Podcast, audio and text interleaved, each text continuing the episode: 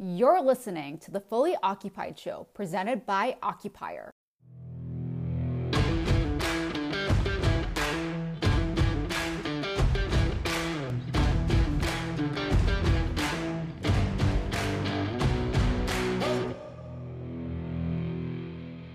Hey everyone, Matt from Occupier here. Thanks for tuning in. Welcome back to another episode of the Fully Occupied podcast. If you enjoy the show, make sure you subscribe on your favorite listening platform or just shoot us a note at marketing at occupier.com. We'd love to hear your thoughts on future guests, topics you'd like to hear about. Ask us any questions you have or just say hi. Enjoy the show.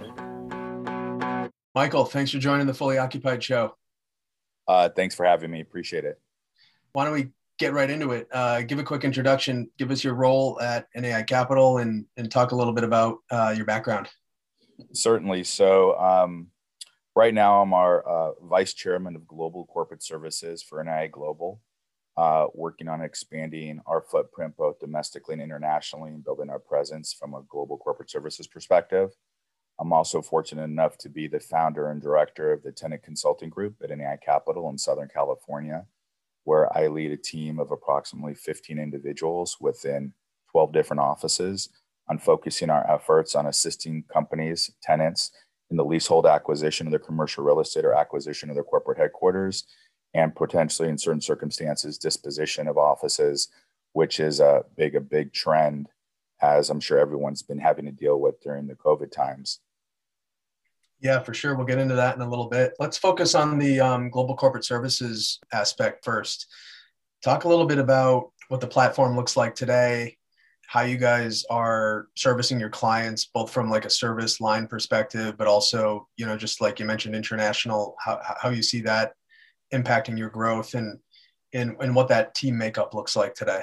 Sure. So, um, with actually the help of Occupier, which you guys are great, uh, assisting clients like I have a national uh, client that we're working with you guys on and, and keeping their portfolio um, up to date, including operating expenses, lease expirations, et cetera. A really simple tool to use. So anybody who's listening, here's my plug for Occupier.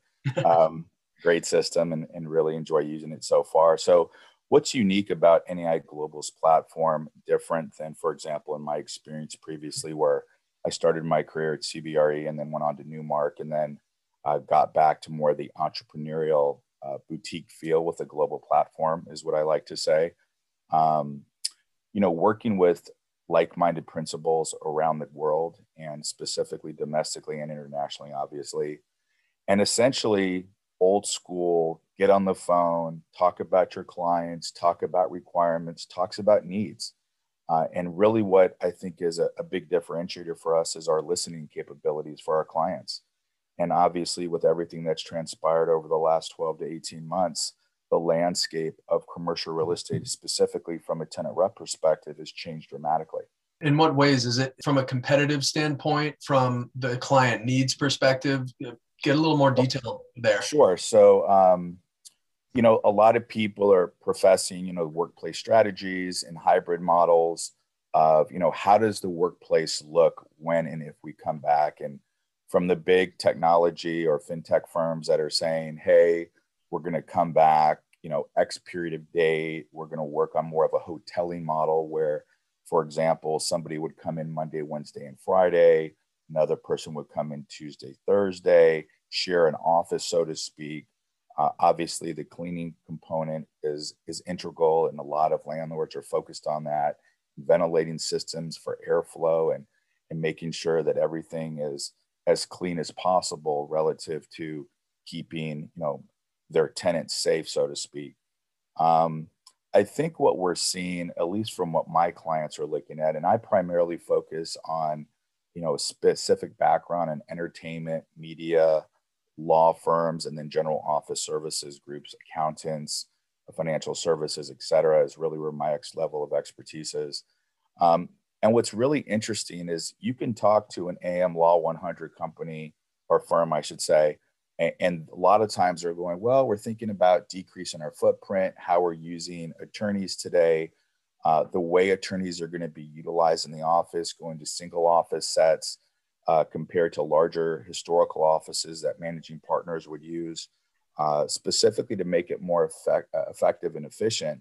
Whereas you can get more attorneys, more billers and offices, uh, figuring out how you're utilizing your paralegals, um, your billers, et cetera. So ultimately, you know, I have a couple law firms I represent right now that are looking at downsizing, and I have a few that are looking to expand organically internally. And what's interesting is when you start looking at the footprint and how you know some of these firms are looking at expanding, it really makes a lot more sense. Where historically, you know, you could have partner offices that were in the 750 square foot range, and now those could get down to you know two and a quarter, 250.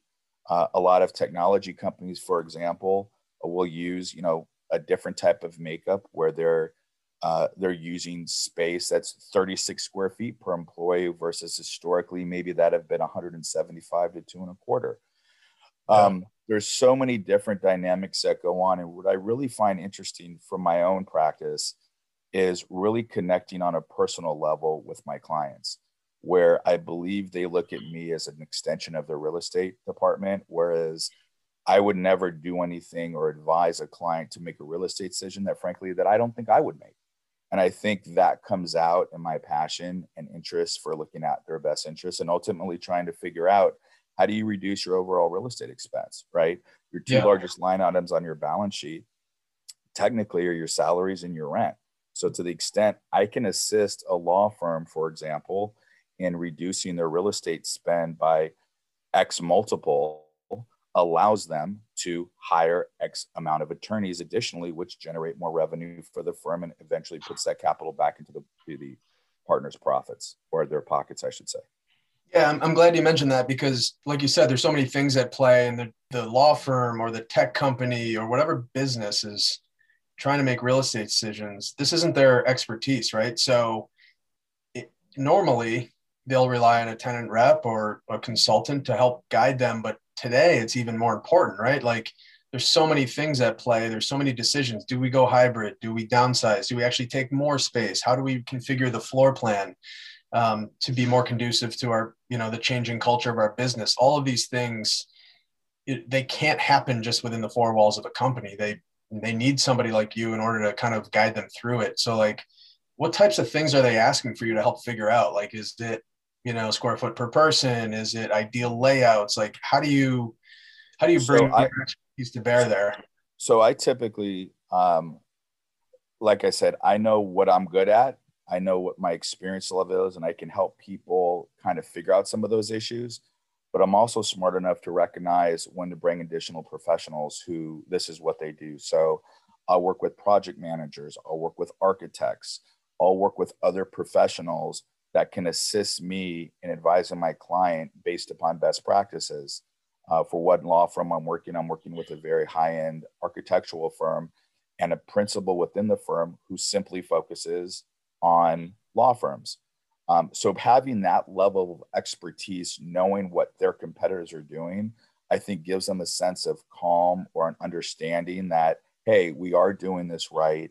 Um, not that necessarily they want to emulate what their competitors are doing, but from the standpoint of, you know, what are our competitors doing? How, how do we understand that? I mean, I can tell you from working with entertainment companies and post production companies, the way they're evaluating infrastructure capital costs for supplemental HVAC that they're going to have to insert themselves into buildings today versus getting a landlord to cover some of those miscellaneous expenses is definitely something that I advise multiple entertainment production companies on.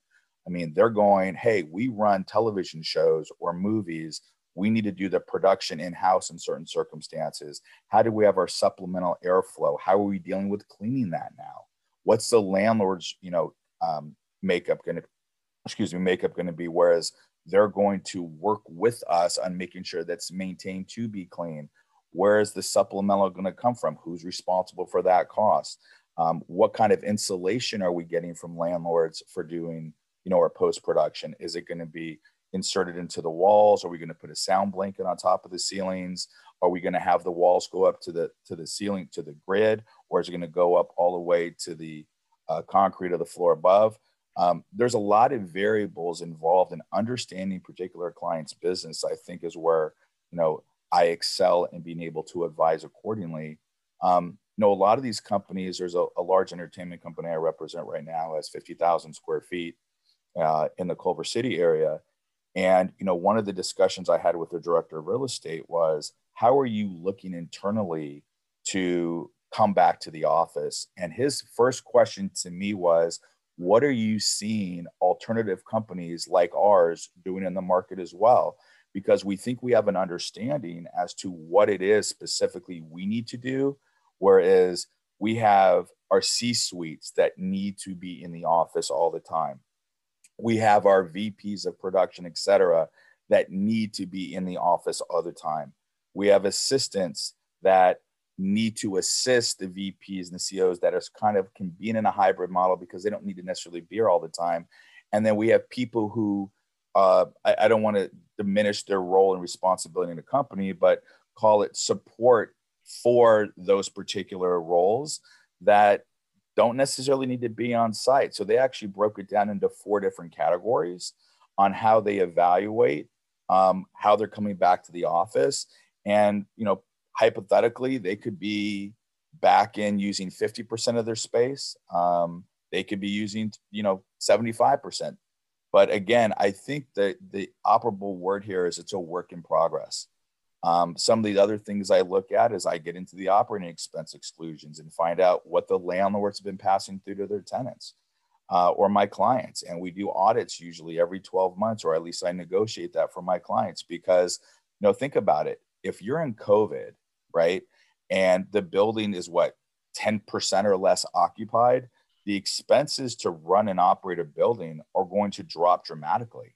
So as you're considering negotiating new base years or restructuring leases, it's really important to understand what model are you looking at from the base year of those expenses and how will that have an impact significantly to your tenant specifically when you talk about landlords looking to you know upgrade the buildings from a mechanical standpoint or HVAC or filtration issues so there's a multiple of things there's another example with parking you know, a lot of companies, I should say landlords are figuring out technology that are having to deal with the hybrid model, which historically a lot of these um, landlords would mandate you had a, a must take, for example, on parking versus a right but not the obligation to lease up to a certain amount, right?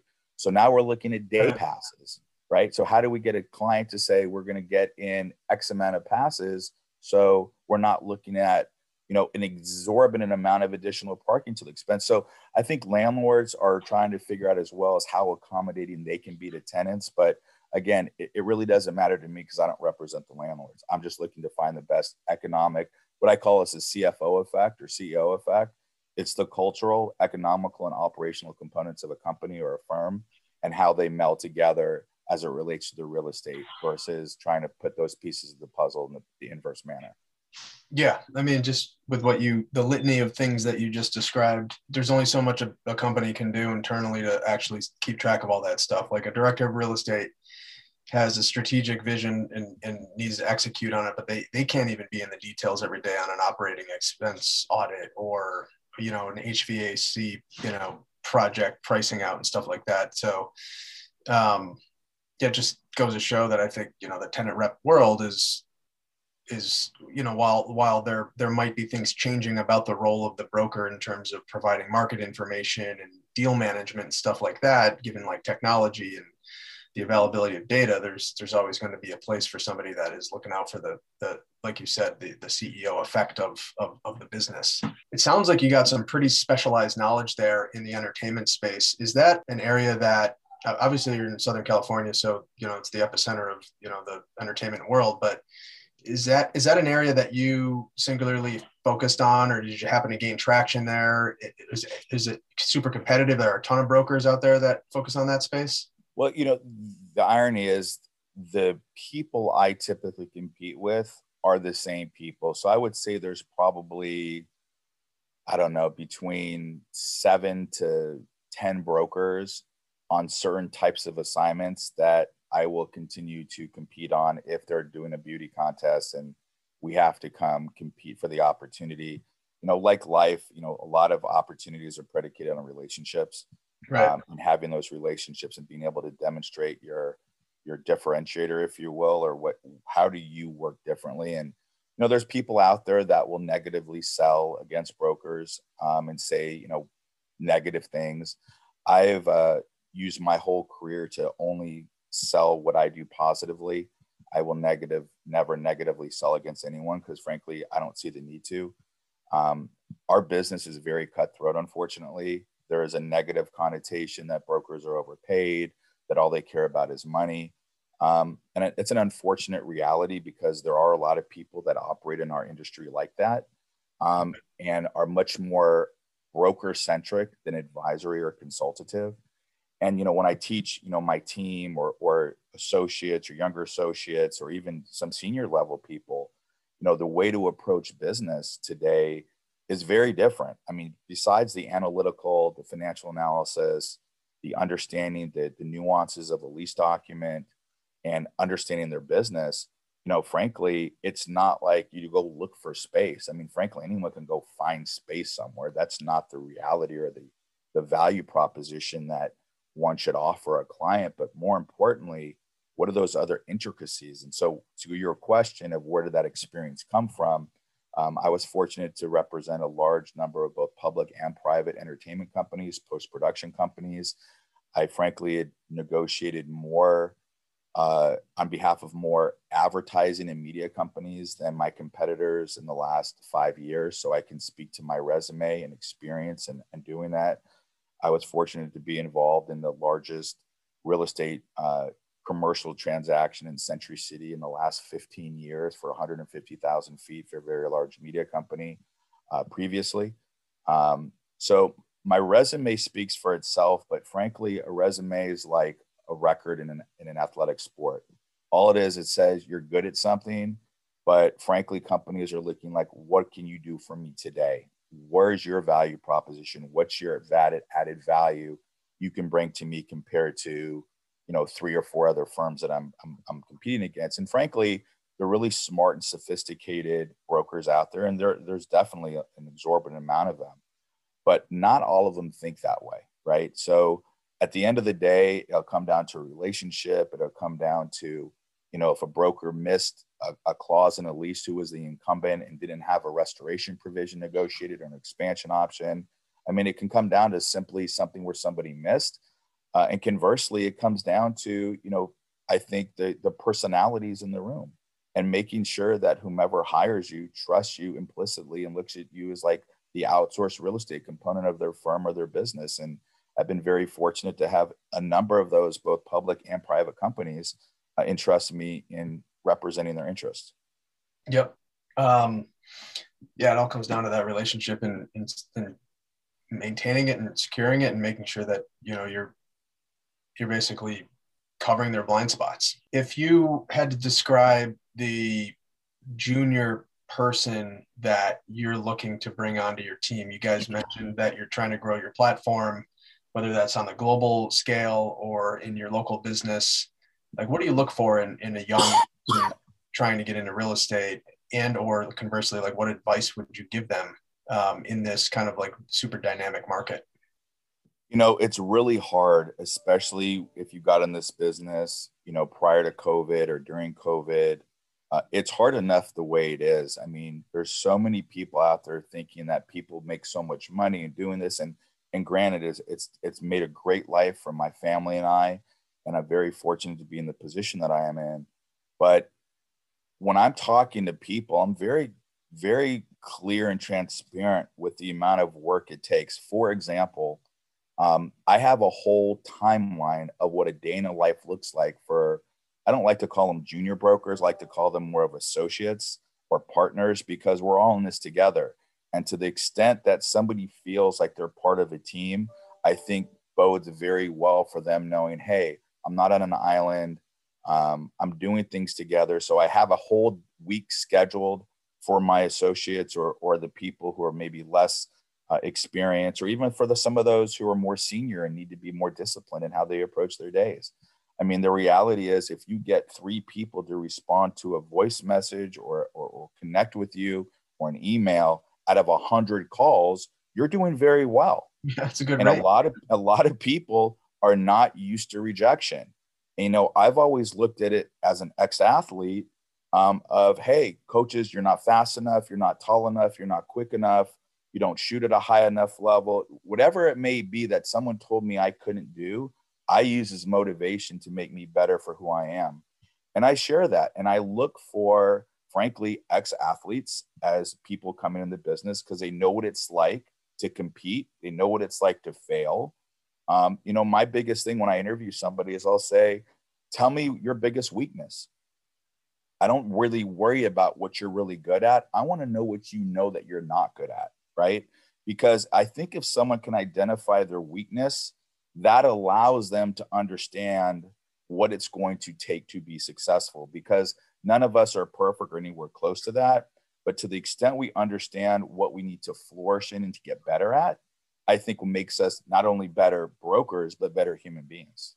Yeah, it also um, is a good window into you know their kind of self-awareness right if if the answer to the question was i didn't i don't know or i don't have any weaknesses like you know that's going to be a tough person to kind of um, manage to get better so it's that tenacity it's that you know not fear of uh, losing you know that kind of emotional intelligence of identifying the areas they need to get better um, exactly in fact there's one thing you know and, and not that i'm a, a proponent of the actual movie but there's a movie um, that will go in name, but there's a component that says, you know, sell me this pen, right?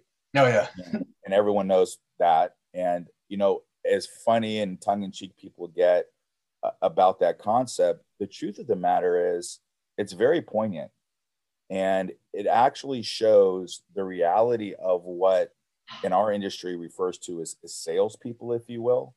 Um, and you don't want to come off as being salesy. And I got a great opportunity. I got to tell you, you know, it's there's value that I can create to help you and understand what your issues are and how do we solve those problems together. Right. So, from my perspective, it's like solving a puzzle. Like, I'm going to assist you on solving your problem that you may not even know you have. Right. So, I can't tell you how many C suite people I talk to. I'm good. I have a relationship.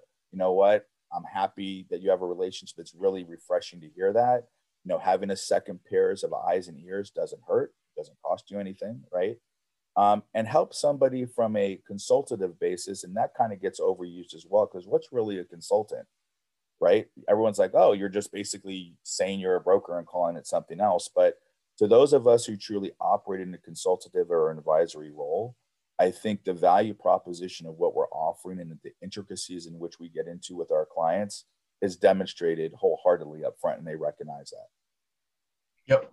So shifting over to the the market, you know, I've been following you on LinkedIn. It, it seems like you're kind of would be somewhat on the bullish side here. Um, it sounds like you're seeing this kind of dichotomy of some companies looking to downsize because of hybrid work or whatever um, impacts COVID has had on their business. But then there's also a contingent, specifically in the, the law firm world and probably other businesses that are looking at you know this as an opportunistic time to maybe take more space so that they can accommodate growing headcount um, taking kind of all of those factors which are still very nascent in, in terms of the recovery here into account what like what do you what do you think the next 12 to 24 months look like in terms of fundamentals whether that's in southern california or just globally in, in, in the in the real estate markets? You know it's funny you mentioned that because on linkedin and other social media sites that i'm on um, I get into it with people, specifically, you know, co-working environment things where it's like that's the model that everyone's going to go to. People aren't going to need brokers anymore, and and you know the the co-working world, the workplace that they're able to provide, I think there is a value in a certain circumstance for certain companies for a limited period of time. You know, they take away capital expenditure.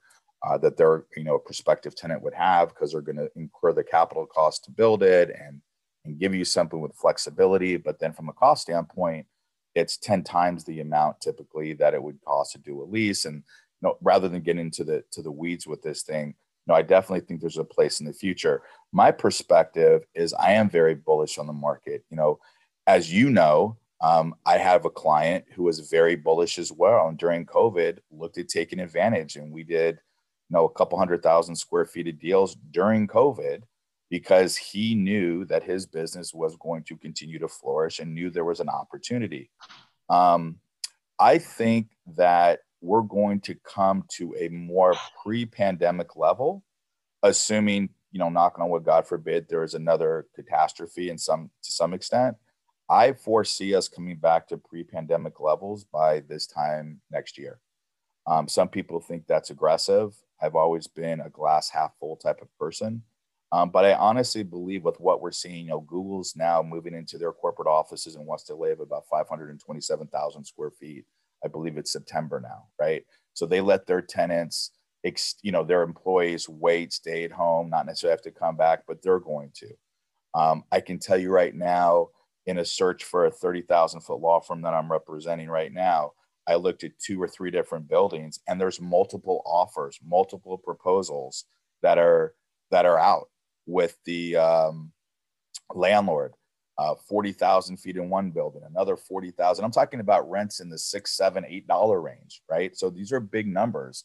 And a lot of these are financial institutions, private equity, um, law firms that are looking to grow either organically or by acquisition. So, um, you know, figuring out, you know, workplace, there's an advertising agency that I represented for 15,000 square feet. And I just had a call with the principal, and the principal's like, look, I haven't been able to do my business. Do you think the ownership would be amenable to getting creative and structuring something to figure solutions out?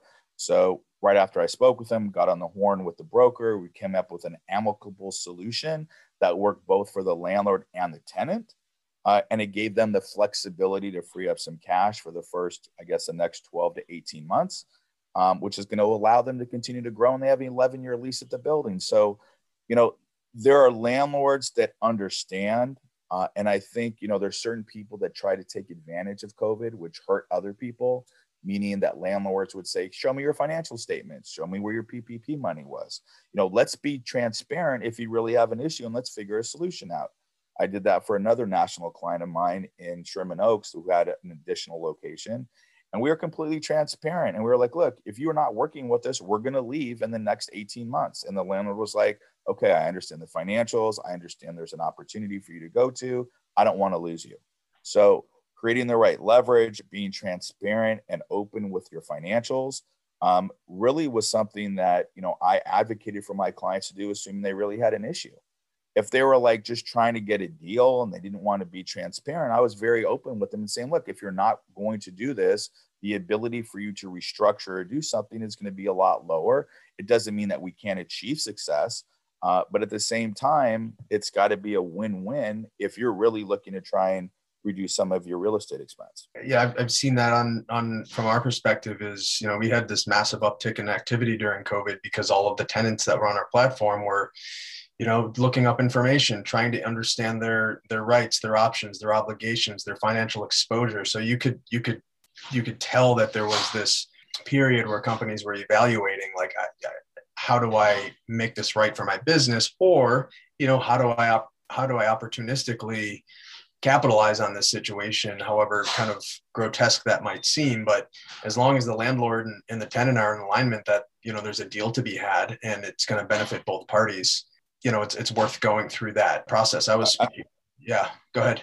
No, I was going to say like to your point, like going through that process where it becomes the win-win. Like I don't, I don't want, I want to be clear. Like I don't represent landlords. Like I really, frankly. Right I'm not concerned with their bottom line because it's not like they're not doing well in most circumstances. And as they should, they're in that business. But my sole and fiduciary responsibility is to my clients and their businesses and figuring out ways to reduce the real estate expense, whatever means necessary, um, that allows them to continue to be able to be profitable, uh, grow, and frankly, in certain some certain circumstances, be able just to stay afloat. Right. So I think that's another big component is like, hey, we just have to figure this out together if you're amenable to doing so.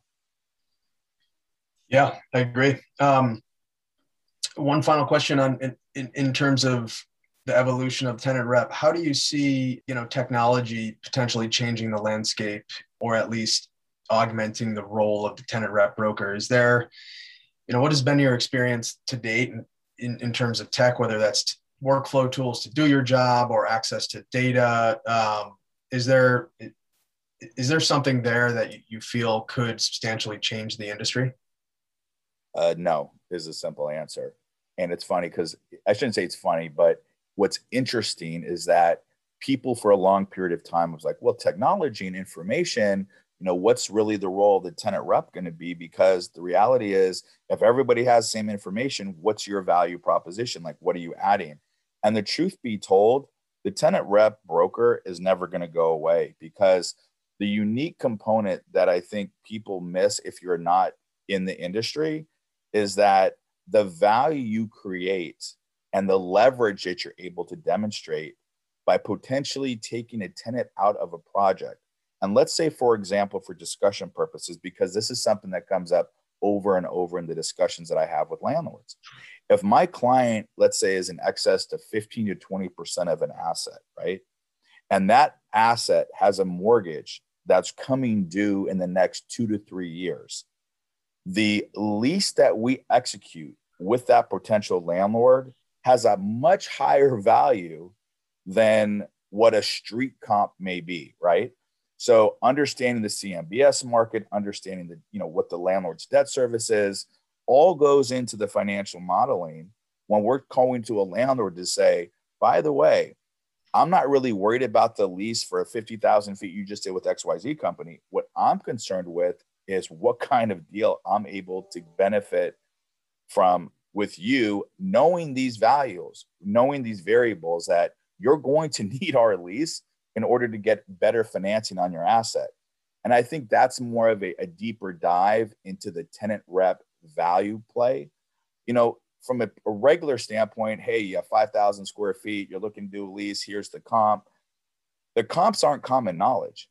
You know, a lot of that stuff is relationships with landlords, understanding rent rolls that come out on sales of assets, um, doing additional substantial diligence on where the opportunity presents itself is why I don't think tenant reps are ever going to lose value. Now, if you're a thousand foot tenant and you're in a, a hundred thousand foot building, you know, yeah, it's going to be a lot more applicable to comps and, and information. And it is what it is. And landlord's frankly and respectfully not really going to care about you as if you were a 10 or 20,000 foot tenant in that 100,000 foot building, right? right? So the reality is from a smaller, smaller, smaller tenant perspective, you don't have any real leverage or value that you're able to bring to a landlord.